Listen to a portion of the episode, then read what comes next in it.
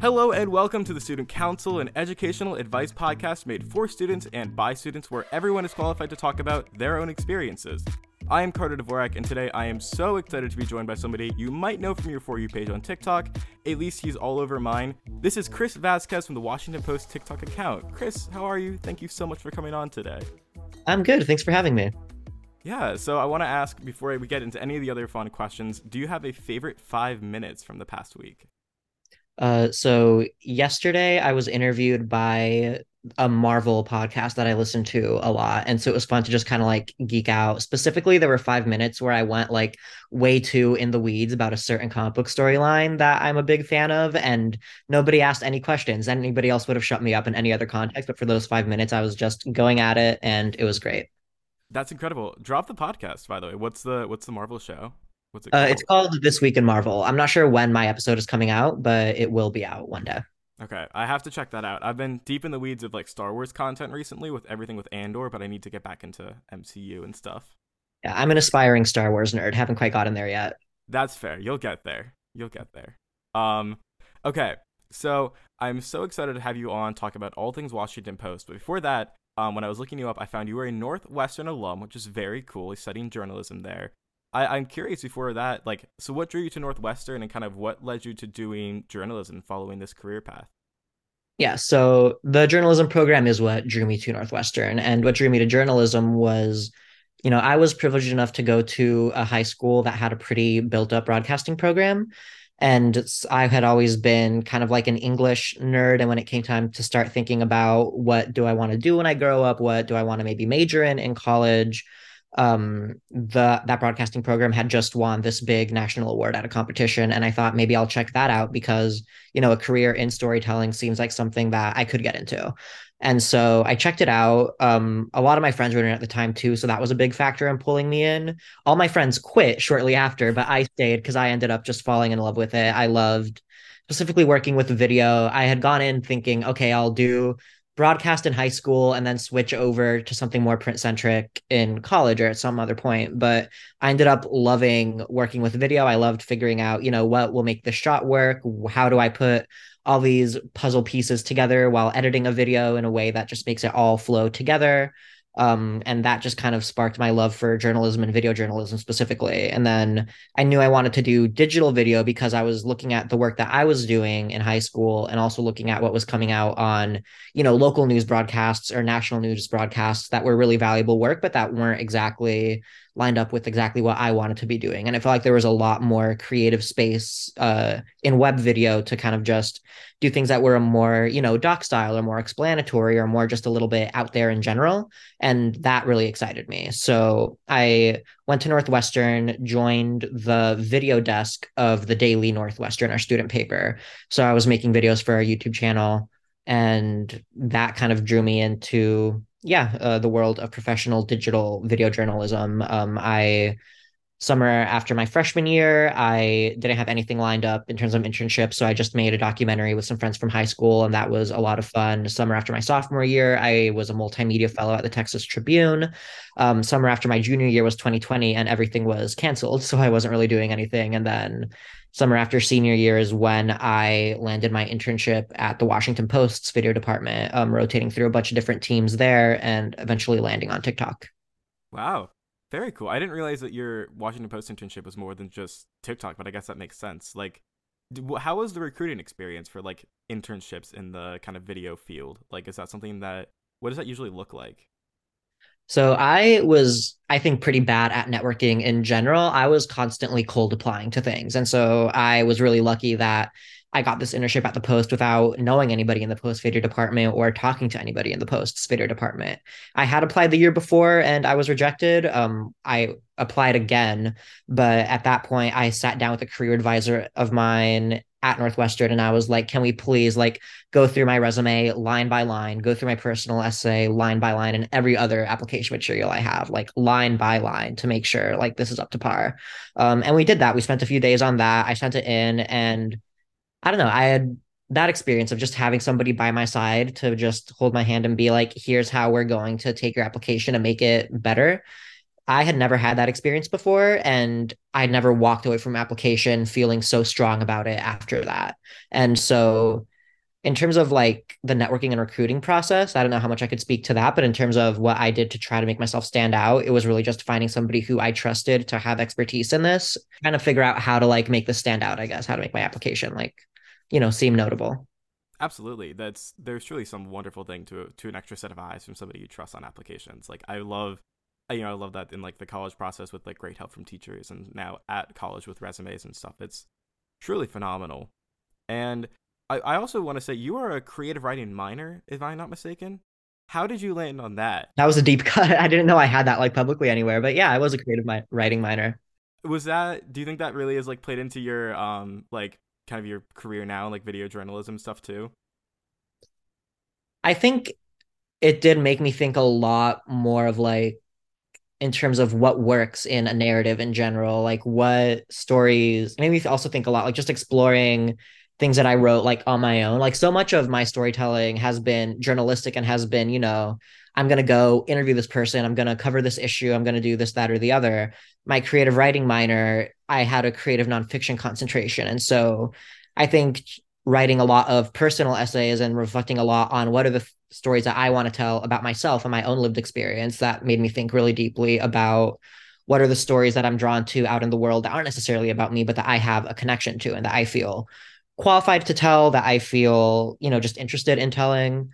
Um, so yeah, I think in those senses, it really has helped my career right now. In terms of what drew me to that minor in general, I had just always been, you know, a book nerd, an English nerd, and I remember at some point in high school just coming across like creative nonfiction as a concept and being like, oh wow, this is so cool. Like I didn't realize it was even a thing, but I would read like excerpts of, you know, Joan Didion essays in my English textbook and be like, I had no idea that this was even a genre that I could explore. And I just found that really interesting. And it had just always clung on to the back of my mind as something that I might want to do. And so when the time came to actually explore that in college through a minor, I was like, why not? And it ended up being a lot of fun.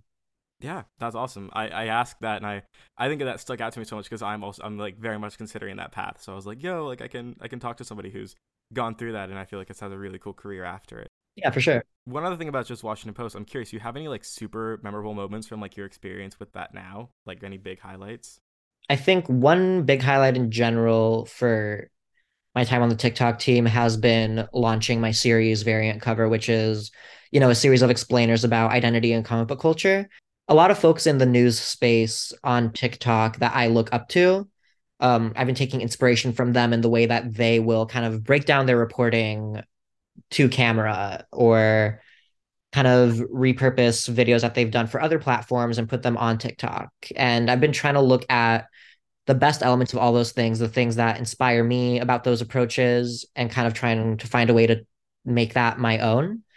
I think what I've landed on is I've been having a lot of fun doing all this reporting for variant cover, uh, finding ways to break down my reporting on camera in a way that feels native to the app, where it's not just I'm sitting down and talking to my phone, but I'm having some sort of visual gag going on that feels in line with the rest of Washington Post TikTok's tone, or that's in line with a lot of other, you know, sketch comedy that's happening on the app but just bringing a journalistic lens to it. And I think being able specifically to bring in, you know, quotes from interviews. I think, like I said earlier, the biggest thing that drew me to video journalism was how fun it was piecing together that puzzle of when do I bring in my own voice? When do I bring in somebody else's? When do I bring in a third person's? And all these things. I love that kind of maneuvering of how do I get this puzzle just right so that it all fits together.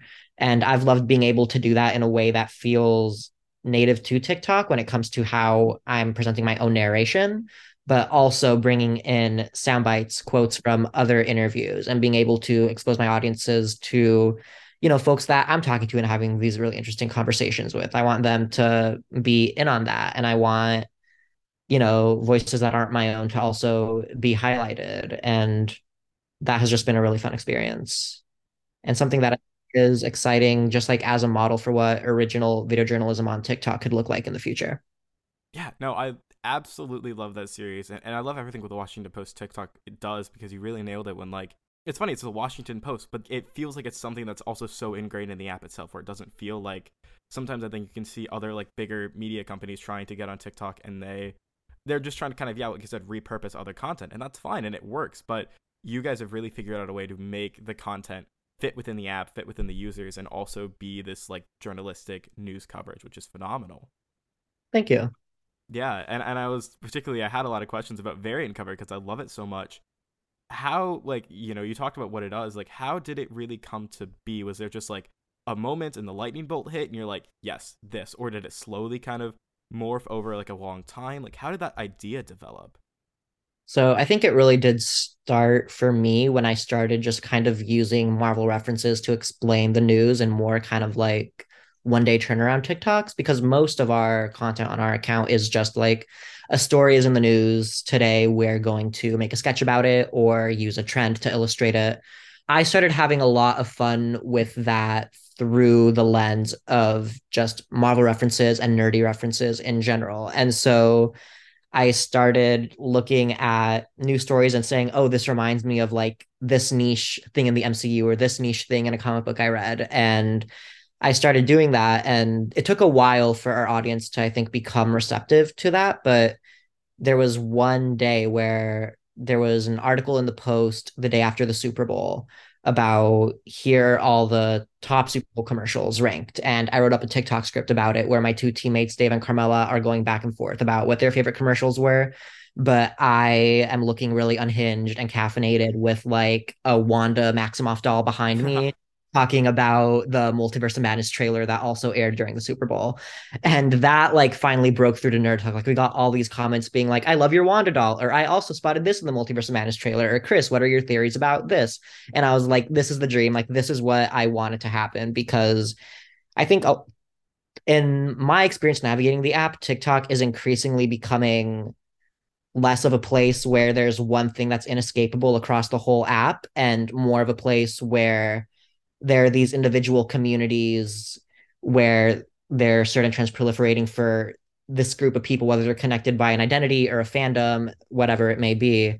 And I think I was able to kind of catch NerdTok at maybe the dawn of what I see as a shift toward that.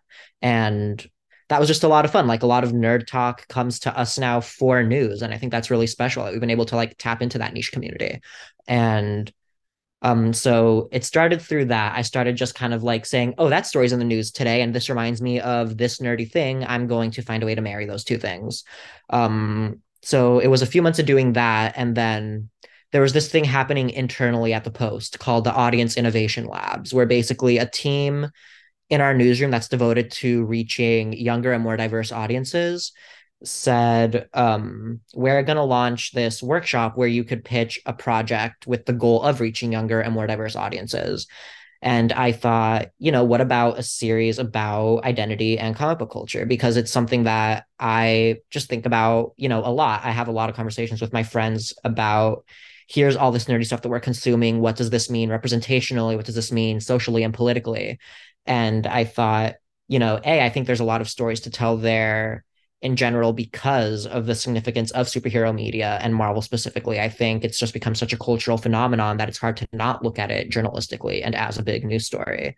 Um, but on top of that, I also think that it that series could function and has been functioning in the same way that my early Marvel references in TikToks were functioning, where it's not just here's the story happening with Marvel or with superhero media or nerd culture, but also here's this general story happening politically, socially, culturally. And here is how I could give you a lens into that through pop culture. Um, so, you know, talking about the first episode of Variant Cover, it was about a new Thor movie coming out, but it was also about the history of fat phobia and its racist origins. Um, second episode was about you know, a new MCU character being introduced, America Chavez, but it was also about the complexity of Spanish as a language and Latinidad as an identity.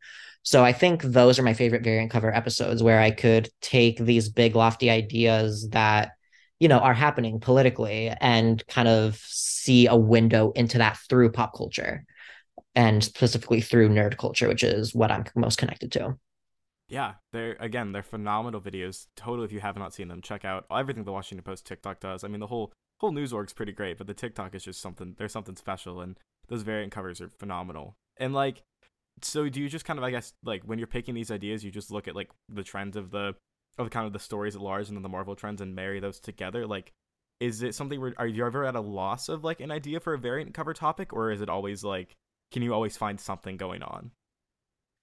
I have been able to find things going on. I think one thing that really helped me is that when I was first putting together a pitch for this series, I listed out like 10 ideas that I had just like sitting in the back of my head. And I haven't even made my way through all those ideas yet because things just keep on popping up in, you know, nerd news that I think that like that's a story for variant cover. And so, you know, if there's a new trailer that drops and I see, you know, chatter on social media about you know what it means from an identity lens i'll think that's a story. Or when there's a premiere and people are talking about i wasn't invited and here's why that matters representationally i'll say okay well that's an idea. And you know things will just come up in the news cycle and there'll be these evergreen kind of ideas that i had initially and i'll be like okay i'm going to table those for now to deal with what's happening right now in the news cycle and then i'll pick those back up. And i think one benefit of that is that the more that that happens the longer i have to stew on those kind of evergreen ideas and make them, I think, more complex, figure out who do I want to talk to for this? Who's the exact right people? Who, what's the exact right angle and framing for this story? What other ideas do I have? And then, you know, the audience has been really great too about commenting with their own ideas and their own feedback about how I should be covering things, what other stories are out there that I should be looking at um, I'll get emails to the TikTok email and my own Washington Post email saying, "Hey, have you thought about covering this thing?"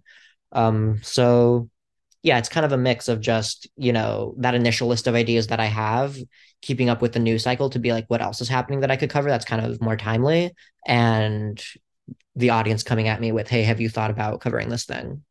Yeah, those are great. I really you mentioned the premiere TikTok, um, which you did for for a couple weeks ago, or maybe how long ago was that now? Time is crazy. Um, but that was one too where I had seen that story just kind of unfolding on TikTok, and then I saw your cover coverage of it, and I'm like, that's really cool. Like it seems like you're very, very well in tune to what is happening in nerd culture on TikTok and all these places. So again, just I, I think this is just going to be a lot of props to you because I just really love everything that you're doing and this whole TikTok is doing. Like it's just kind of me being a fan of this too, which is awesome. But speaking of fans, I am just kind of curious as a Marvel fan, do you have any favorite projects, any favorite characters, like any kind of just top things that comes to mind? So I am a big Wanda Maximoff stan, and so I a big part of that was, you know, um my senior year of college, um, when WandaVision was coming out, it was like still mid lockdown, pre vaccine, and my roommates and I weren't really or weren't at all going out or doing anything because of you know that risk of transmission. And so we had this tradition of every friday night to make it feel just a little bit special and to reward ourselves for getting through another like lockdown week we would pick up uh, takeout from you know different restaurants around evanston and chicago.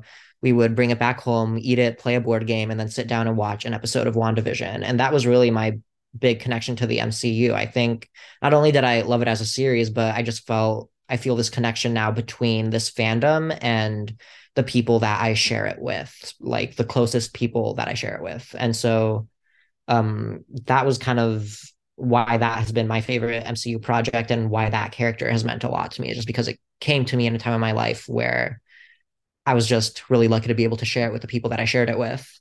Um, and so I think my whole Marvel MCU fandom has just been like an extension of that.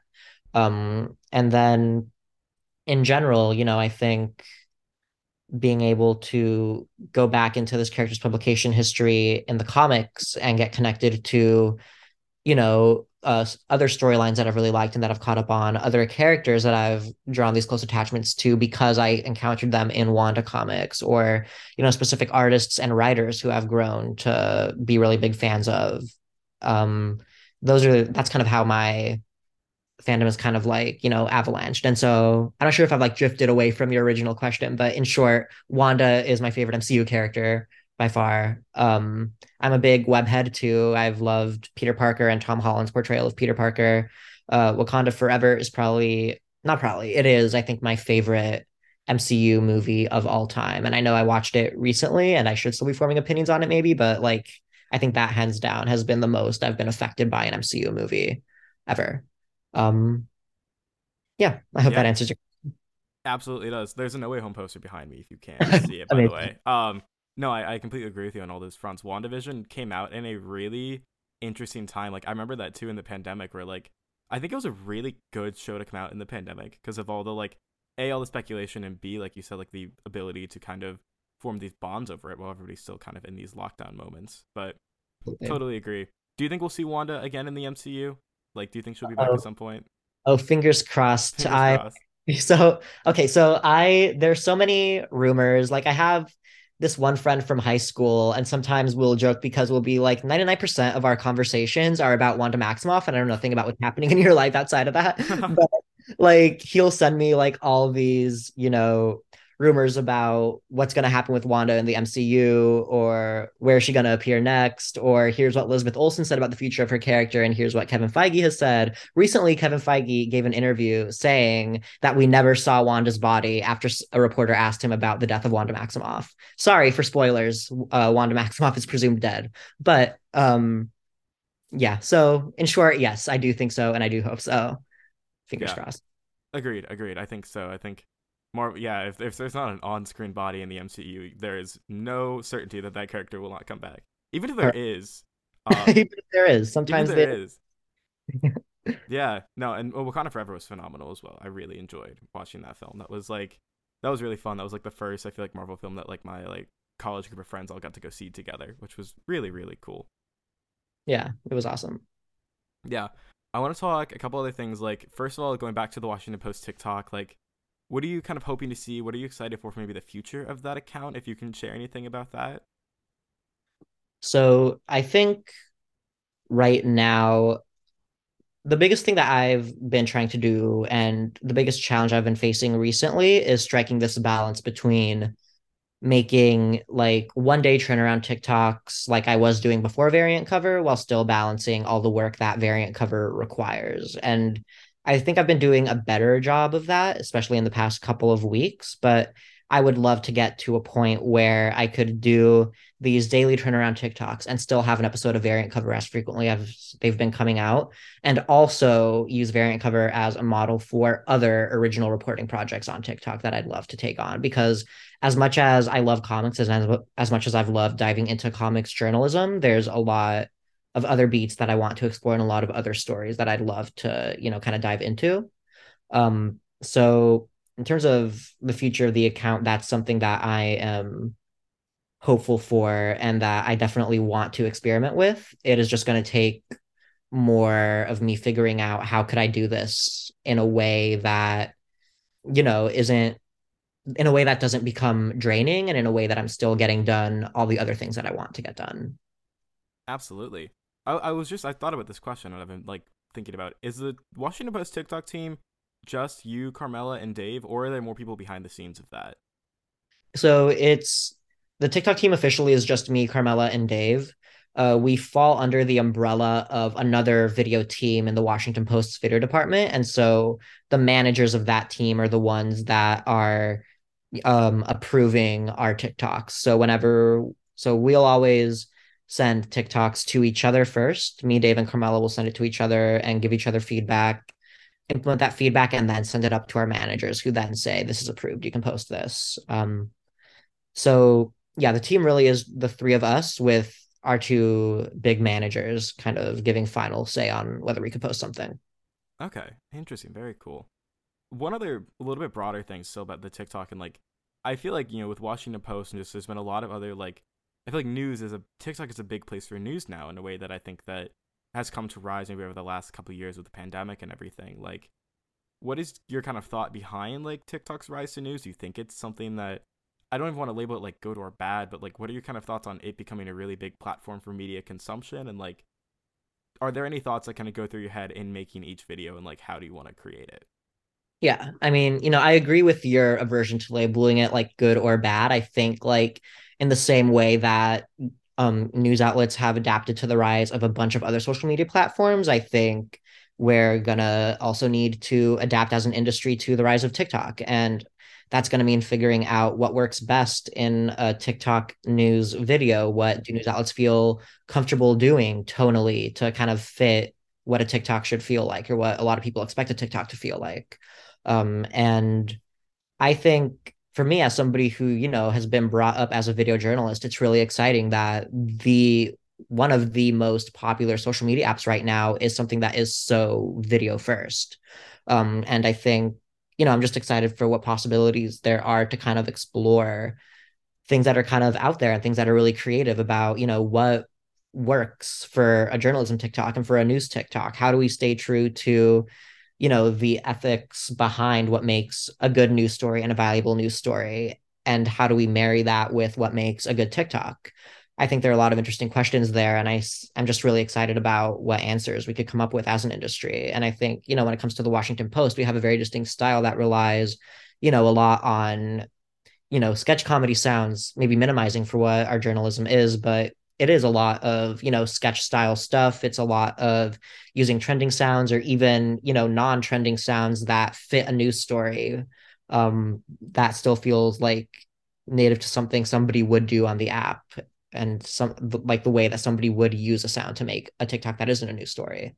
And I think that adds a layer of comedy too because people you know even though it is becoming a place for news, I still think that it is funny to see a news story covered in a way that you would see another TikTok creator like approach a video. Like I think there's a layer of like uncanny valleyness almost to that where it's like oh i've seen so many other people like dancing to this video just like having fun but you're doing it while talking about like this big important news story um and i think that also raises questions about you know when do we need to get serious and how do we get serious in a way that will still resonate with a TikTok audience. And, you know, we saw that a lot with Russia's invasion of Ukraine, where, you know, we weren't, especially in the early days, we weren't doing, you know, sketch comedy about it. We were doing fact checking about misinformation circulating on the app, which is, you know, another big thing. As much as TikTok has become a big place for news, it's also become a place where misinformation has spread and that is i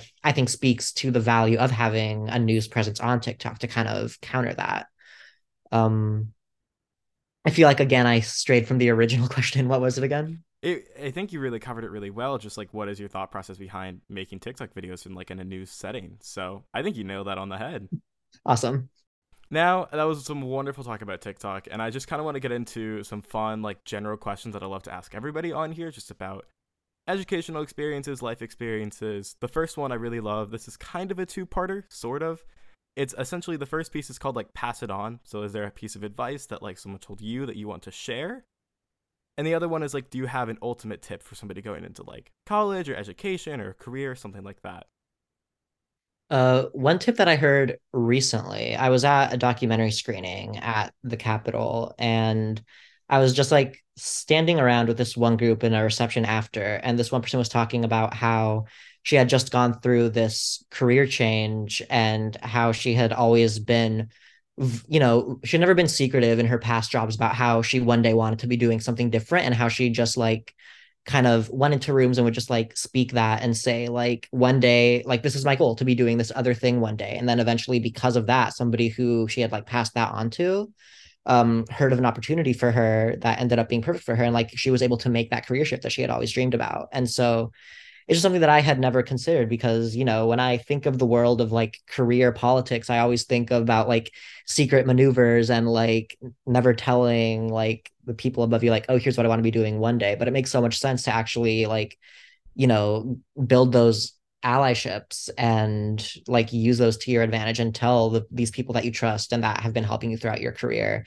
here's what i want to be doing one day because of course they might have doors that could open for you one day and would want to help you with that so I think that's my pass it on is just if you have dreams to be doing something differently than what you're doing now, just kind of try to speak it into existence because you never know who will pick up on that and who will have an opportunity for you down the line. I absolutely love that piece of advice. I think that's something really, really good. I think for college students and people who can kind of maybe get a little bit locked into like a major or locked into like what kind of career path a major like pushes somebody down, where like that's a really good piece of advice because I think sometimes it's easy to bury that and be like, I'll go with the flow of like kind of what the general path is, but I think it's still good to air those kinds of be like, this is no really what I want to do. So I love that a lot. Totally. Yeah. What was the other half of that question? I'm sorry if I missed it. The other half was basically just like an ultimate tip, like if you have a really just like big solid piece of advice that you go by.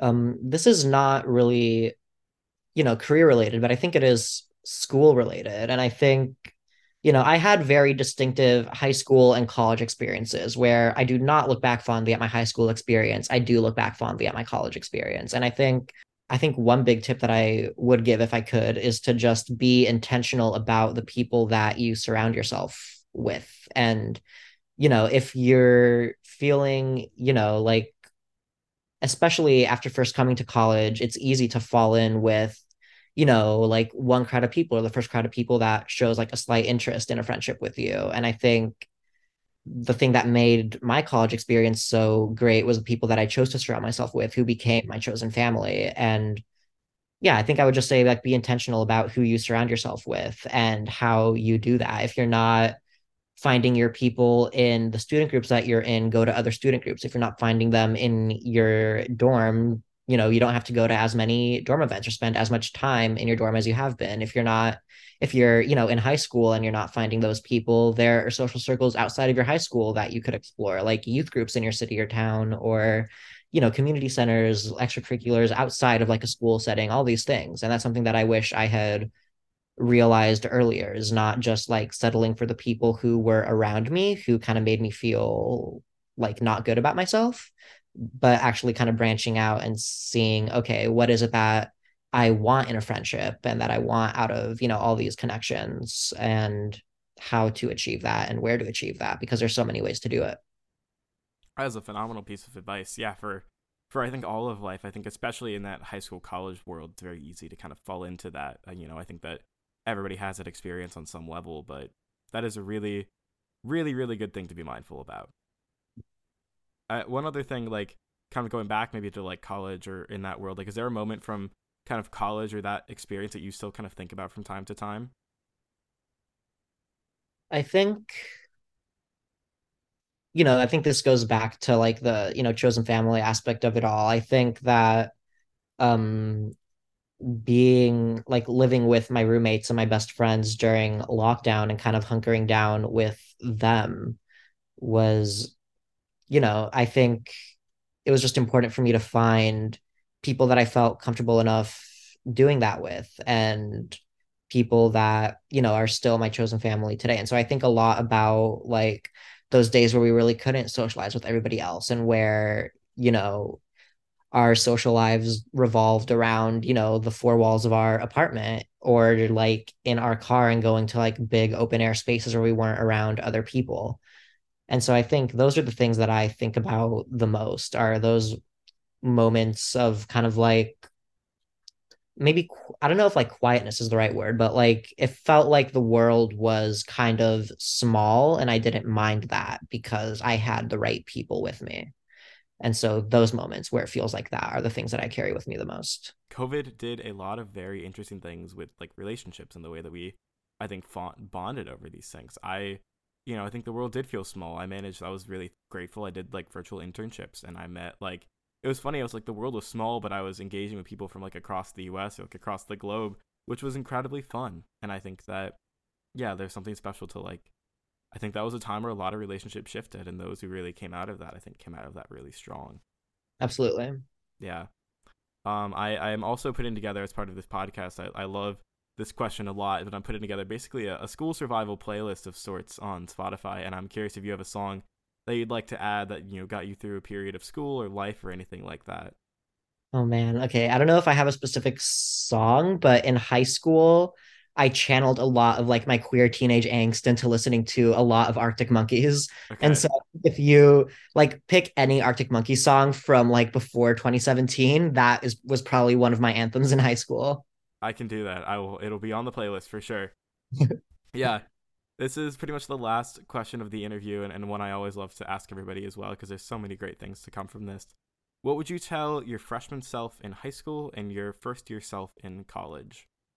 Oh man. I would tell my freshman self in high school to there's a lot of things I want to tell my freshman self in high school because he was about to go through it, but I um I wish I had entertained the idea of transferring schools more. And I think I'm a person who was and still is very afraid of change, which is something I need to work on. But I think that I was, again, you know, settling for people that I already had in my life, thinking it will be easier if I stick with these people, regardless of how they make me feel.